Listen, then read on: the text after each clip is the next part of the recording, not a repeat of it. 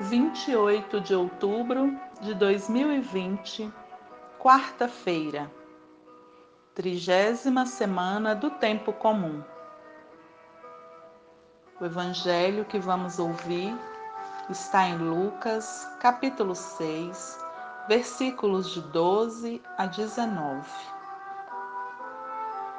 Naqueles dias, Jesus foi à montanha para rezar e passou a noite toda em oração a Deus.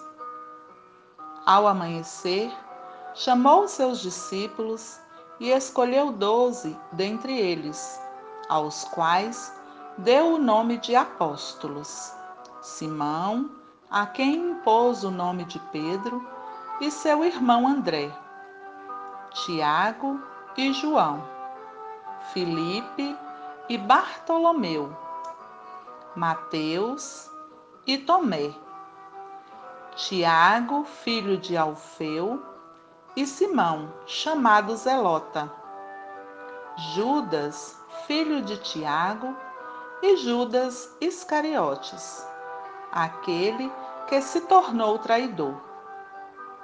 Jesus desceu da montanha com eles e parou num lugar plano Ali estavam muitos dos seus discípulos e grande multidão de gente de toda a Judéia e de Jerusalém, do litoral de Tiro e Sidônia.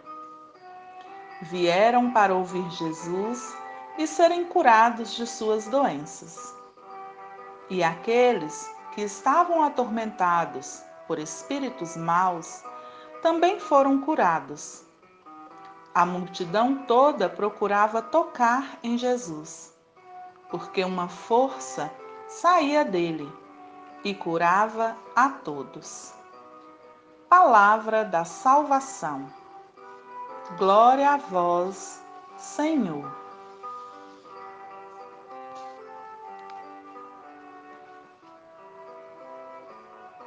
Vamos ouvir algumas pistas para a oração de hoje. Antes da importante decisão de escolher os discípulos, Jesus vai para a montanha rezar, conversar com seu Pai. Pois ele, Jesus, veio para fazer não a sua vontade, mas a vontade daquele que o enviou. Tenho o hábito de fazer o mesmo antes das decisões importantes da minha vida? Muitos dos discípulos que Jesus escolheu eram gente simples, e um até o vai trair no final. Jesus não está à espera que sejamos bons para então confiar em nós. Mas é a confiança prévia de Jesus em nós que nos transforma. Eu faço isso com os outros? Jesus vai sempre ao encontro dos que o procuram. Leva consigo os apóstolos que o acompanham agora instituídos na sua nova missão. Curar os doentes é o primeiro ato de Jesus na companhia destes homens por ele escolhidos. É este o sinal para quem o segue. É este o chamamento para nós hoje: servir os nossos irmãos. Jesus escolhe cada um de nós de forma pessoal. Chama-me pelo meu nome. Tenho consciência desta relação pessoal que Jesus quer ter comigo?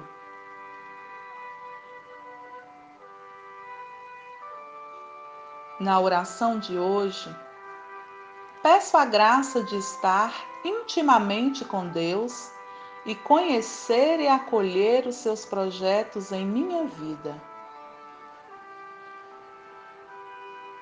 Converso com Deus, como um amigo querido. Falo e escuto. Termino agradecendo a Deus pela confiança e pelo amor que Ele tem por mim.